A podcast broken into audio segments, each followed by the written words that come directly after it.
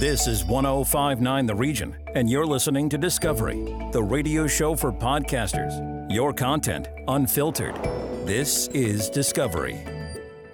Hello, I'm Cal Steiger, your host for Discovery, the show that celebrates podcasting by providing samples of series. On today's show, we're going to be sampling two podcasts. We're going to hear some insights into human resources management, increasingly a challenge in a post COVID world.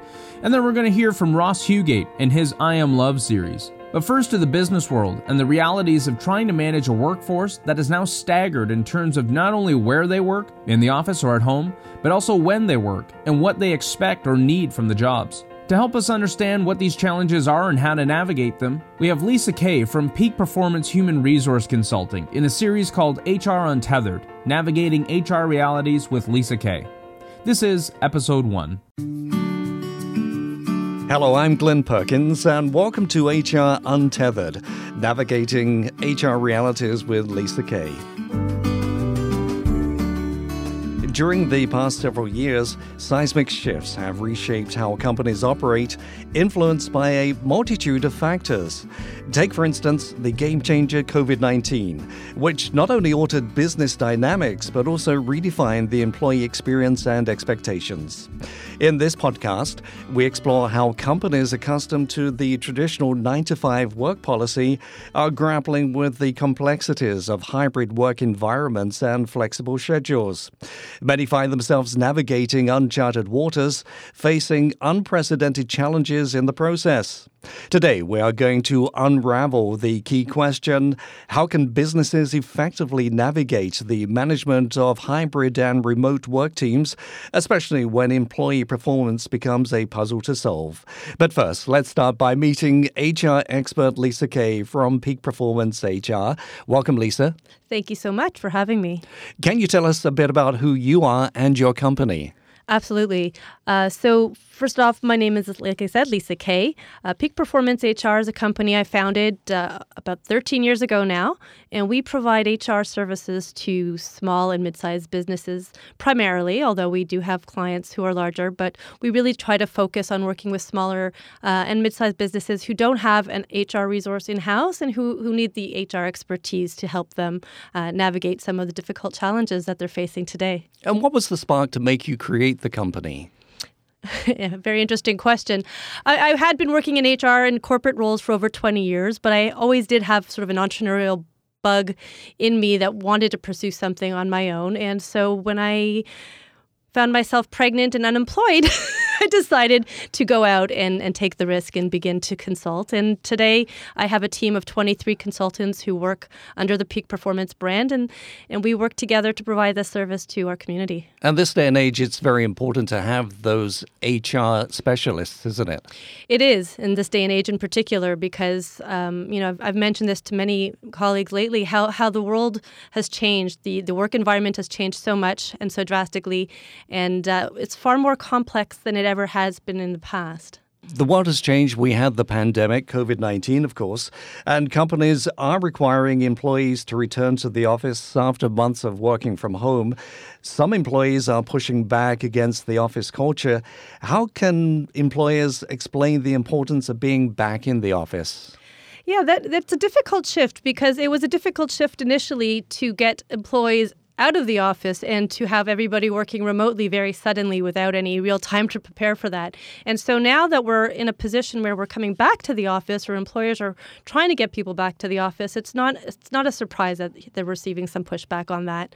Um, and I think one of the things that an employer should do instead of just demanding a, a, an immediate return to the office is try to work with employees to accommodate them, uh, to understand their individual circumstances and see how they can support them through that transition back to the office while also explaining the benefits of being in the office. There are a lot of good reasons to be in the office, and there are also, you know, valid reasons to working remotely, but it, it's finding that balance that uh, that's going to be important. The pushback that I'm hearing from people is that they're at home, they don't have the commute, uh, they're able to spend more time with the family, and they're getting the job done.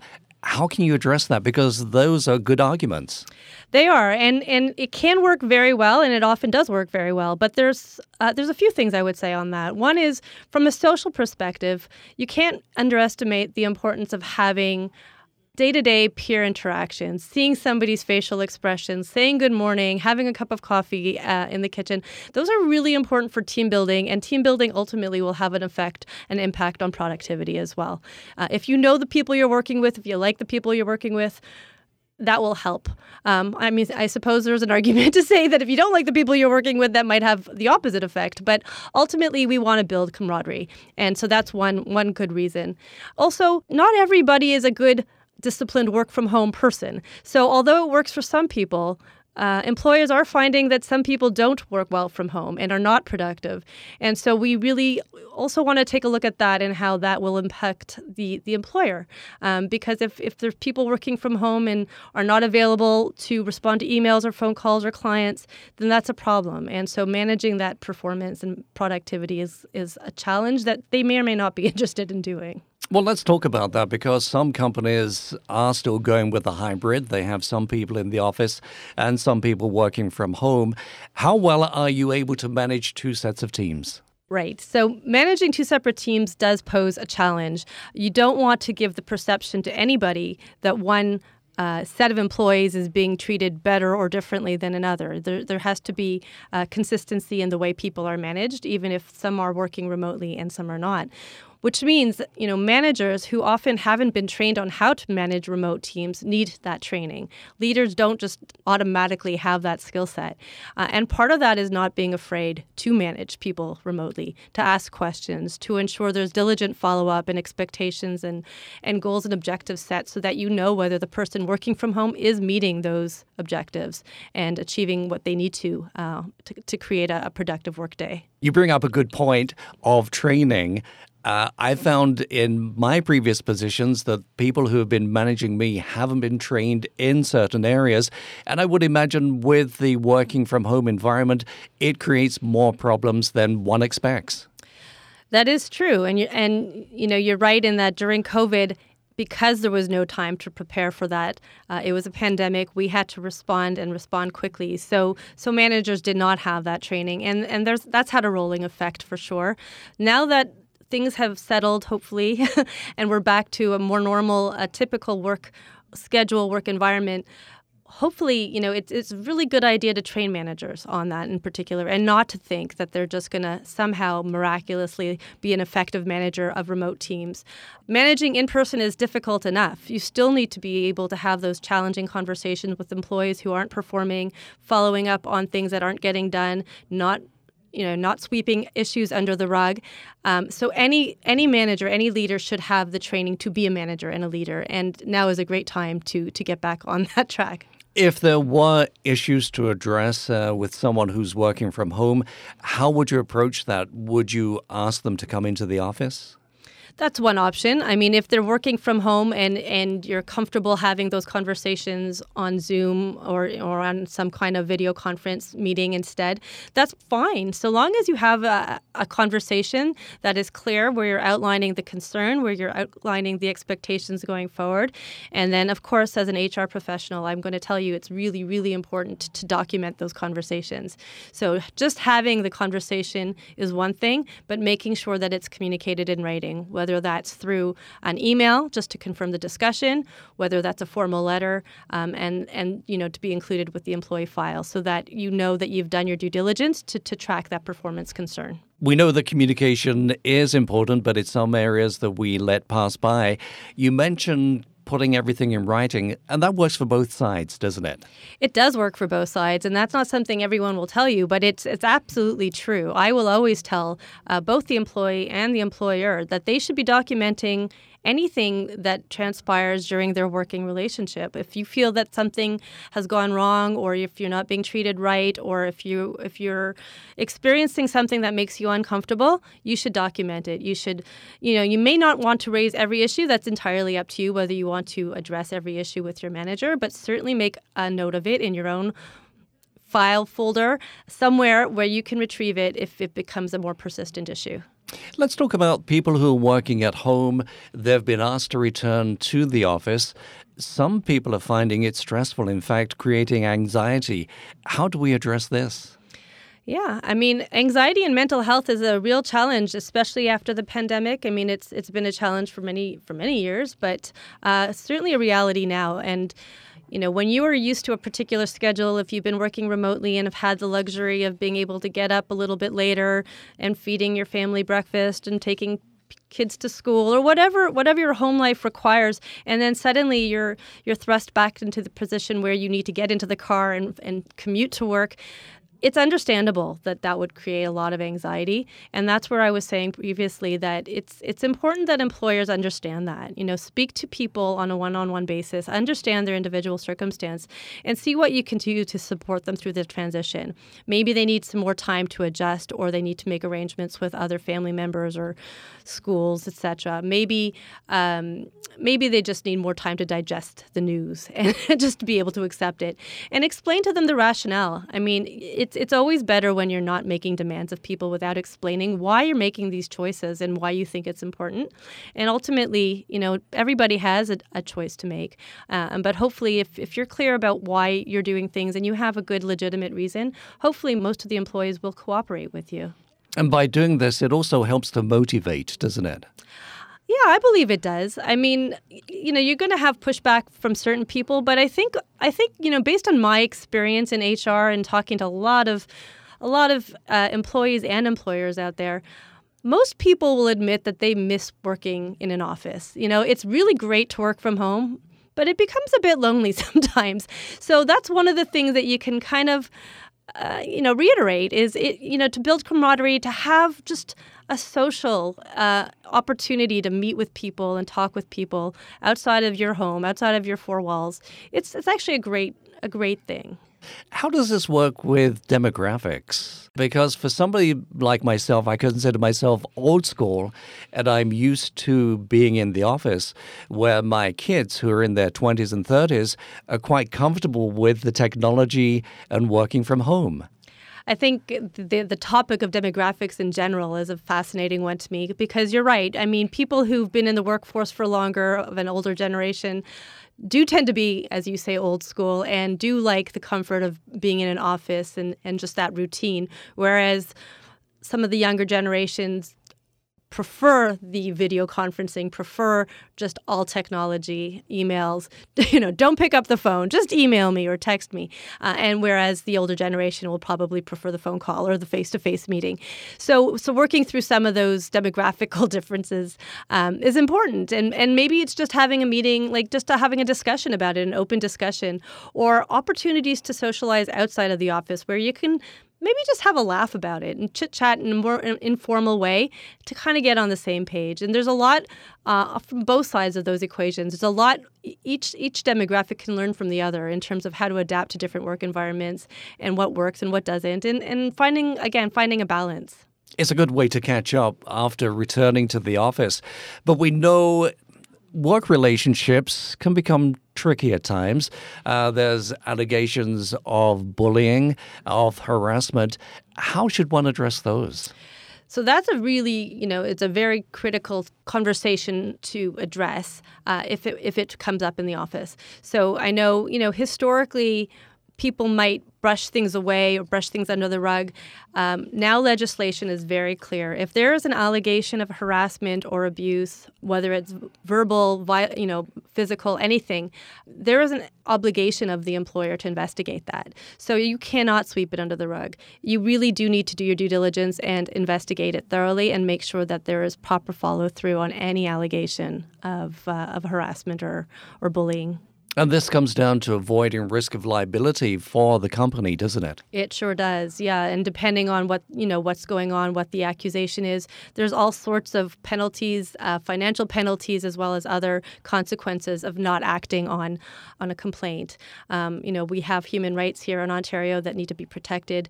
Um, there's employment standards that need to be adhered to. So we really need to make sure that we're doing our due diligence as employers to protect our employees, and as employees to report anything that's of concern that needs to be investigated as well. Lisa, are employees better educated when it comes to their rights in the workplace? I would say absolutely. I think that's been one of the biggest shifts that I've seen in the 20 odd years I've been practicing in HR is you know, for better or for worse, the work environment has become far more litigious. And I personally attribute that to the fact that more employees are educated about their rights and know what to do if they're not being treated properly at work and know who to call. So, whether it's a health and safety concern or whether it's an allegation of abuse or uh, workplace violence or toxic environment or anything, employers, oh, sorry, employees know now uh, who to call and what to do to act on that and to make sure that they're they're in a safe position to continue working. And obviously, that's a good thing. But do some employees use that to their advantage? I mean, unfortunately, yes. There's there's always going to be people who take advantage of a situation. Um, there are going to be people who make false claims of harassment uh, or false allegations, and that's part of the investigation. And I can tell you that I personally have been involved in many investigations where you come to the conclusion that the person has completely fabricated the entire situation.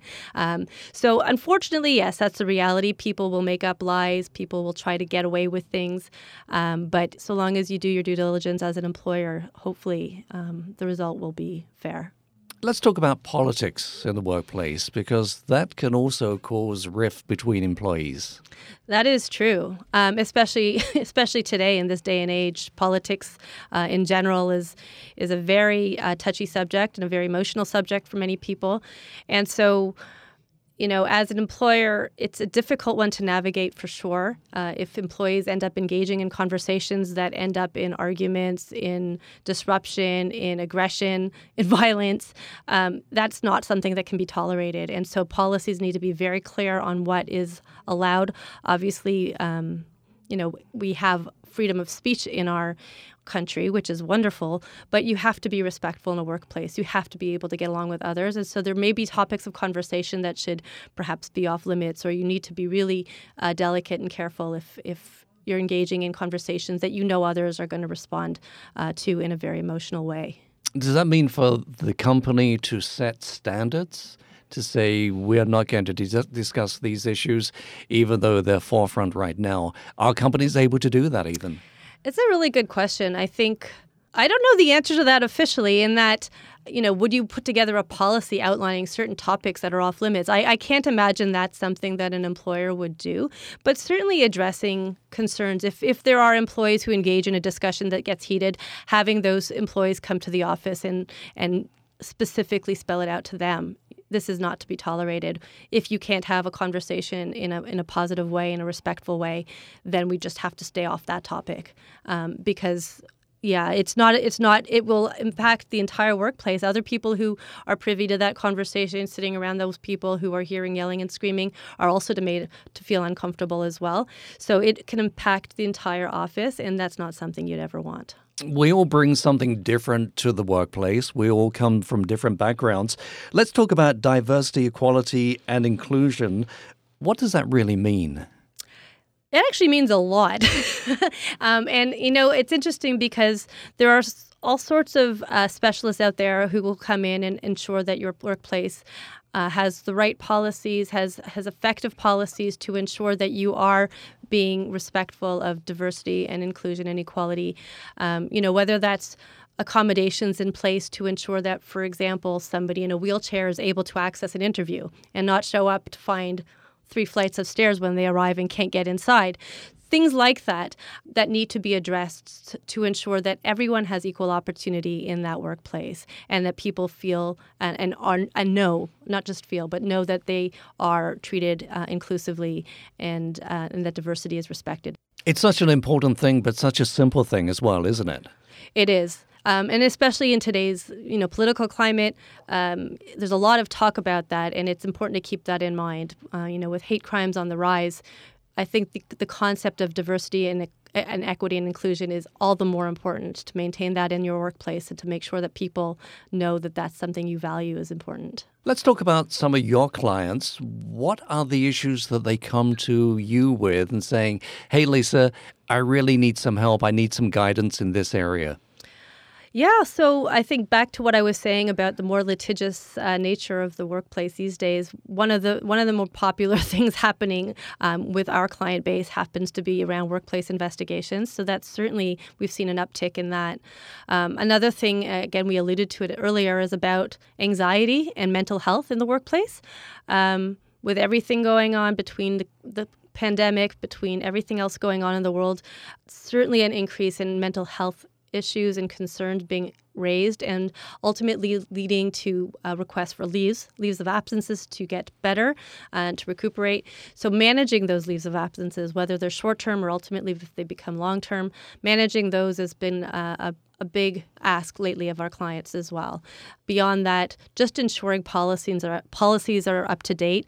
Uh, in, in the last few years, there have been quite a few legislative changes that need to be incorporated into policies and policy handbooks. So that's another thing that keeps us quite busy, um, and especially in light of some of the new policies that have been released, especially you know in the last year or two. I'm thinking for smaller companies. Probably don't think that much about HR. We always, you know, we hear about the HR department and they're the major companies, but for the smaller, maybe mom or pop stores, but they, they need to know this kind of stuff, don't they? They do. And that's, you know, like I said, this is where my business focuses specifically on those types of of businesses because often they don't know. Um, they don't know what they don't know, and it could get them into a lot of trouble. Um, you know, companies as little as 20 employees have compliance requirements that must be um, must be addressed, and you know we will we will be there to support you through that. Recognizing HR is not necessarily everybody's cup of tea. Not everybody wants to deal with HR issues. We don't want to deal with HR issues half the time, but it, it's important. Um, it's important in terms of risk and compliance. It's important in terms of ensuring that employees are are well are, are well taken care of, and that employers are also well t- taken care of. You know, we, we want to make sure that um, that we're doing right by both sides. You know, and and everybody uh, has a good work experience. Lisa, and on that note, we have reached the end of this first episode. I hope that you will join us next time as we discuss navigating employee leaves of absences, including how employers can offer support and understanding and what their obligations are. Thank you for listening, and if you missed any part of this podcast or want to hear it again, you can access this and all episodes of HR Untethered Navigating HR Realities with Lisa Kay wherever you find your favorite podcast, including Spotify, iTunes, Amazon, Google, and many others.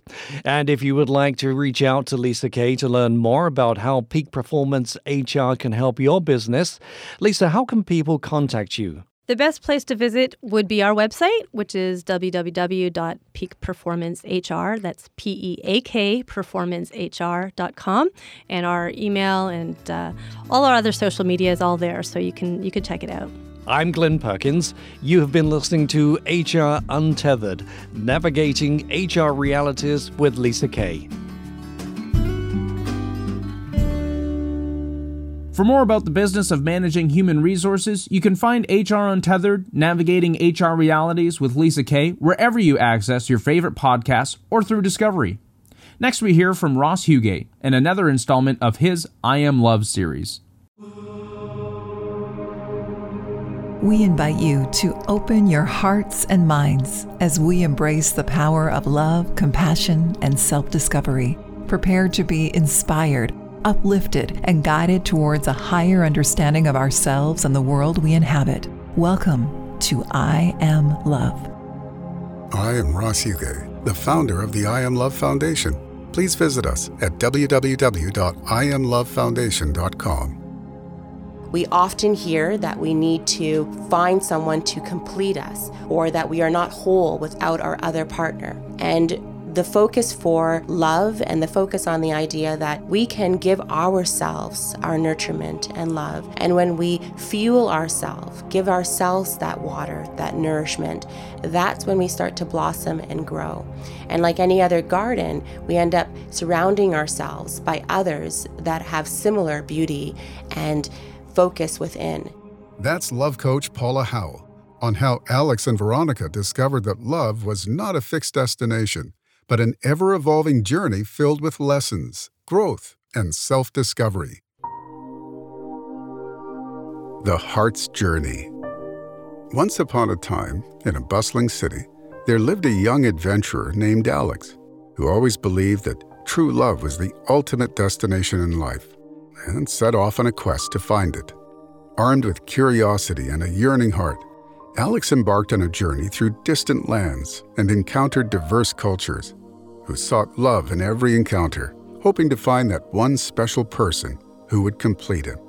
But as time passed, Alex realized that the search for external love was leaving him feeling empty and unfulfilled. He began to question his approach and wondered if he was looking in the wrong places. One day, while resting beneath a majestic tree, Alex noticed a tiny bird perched on a branch. The bird's sweet melody filled the air, captivating Alex's attention. Mesmerized by its song, Alex realized that the bird had found its own form of love and fulfillment in expressing its unique voice. Inspired by the bird's revelation, Alex understood that love was not solely found in another person, but within oneself. The journey of the heart was not solely about finding someone to complete them, but discovering their own wholeness and authenticity. From that moment on, Alex shifted his focus inward, embarking on a new path of self discovery and self love. He delved into hobbies, passions, and creative pursuits that brought him joy and a sense of fulfillment. As Alex embraced his true identity and nurtured his own passions, he radiated a newfound confidence and contentment. People began to gravitate towards Alex, drawn by his authenticity and zest for life. Through a series of serendipitous encounters, Alex met a kindred spirit named Veronica. Veronica had also embarked on her own journey of self discovery, and the two recognized a shared understanding of the importance of self love. Their connection blossomed into a deep and meaningful relationship rooted in mutual respect and support. They celebrated each other's individuality and encouraged one another to continue growing on their personal journeys. Together, Alex and Veronica embarked on new adventures, exploring the world with open hearts and minds. They discovered that love was not a fixed destination, but an ever evolving journey, filled with lessons, growth, and self discovery. As they traversed the winding paths of life, Alex and Veronica learned that the truest and most profound love came from within. They understood that by embracing their own wholeness, they could love and be loved authentically, creating a bond that celebrated their individual journeys. And so, Alex and Veronica continued their heart's journey together, cherishing the love they had found within themselves and nurturing their shared love that blossomed from their mutual understanding and self acceptance. Now, we can all relate to our trusted GPS. Our GPS, we put in a destination and it allows to, it transports us exactly where we need to go. In fact, I know that for the most time, when I put anything in my GPS, I'm not necessarily aware of all that's going on around me. It's the same thing. When we think about what we think we need, looking for someone to complete us, we're not looking at within for what we need. We're not looking at exactly what fuels us intentionally. We're not looking at how and what our heart core center really values. So, once we take a moment to look around, to dive deeper into our core, to really understand our essence of self, it will be easier to decipher the roadmap to what we may be wanting in a partnership. That's love coach Paula Howell.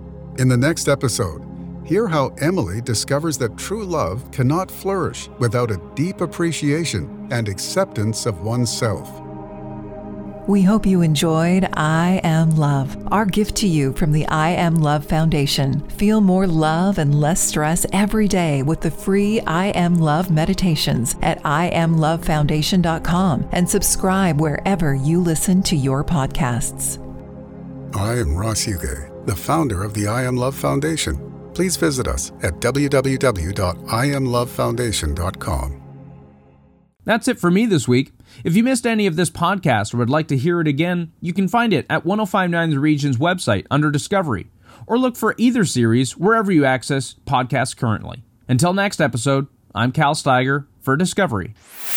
Discovery, the radio show for podcasters, exclusive to 1059 The Region. Expand your audience and extend your reach. Send us your podcast, info at 1059theregion.com.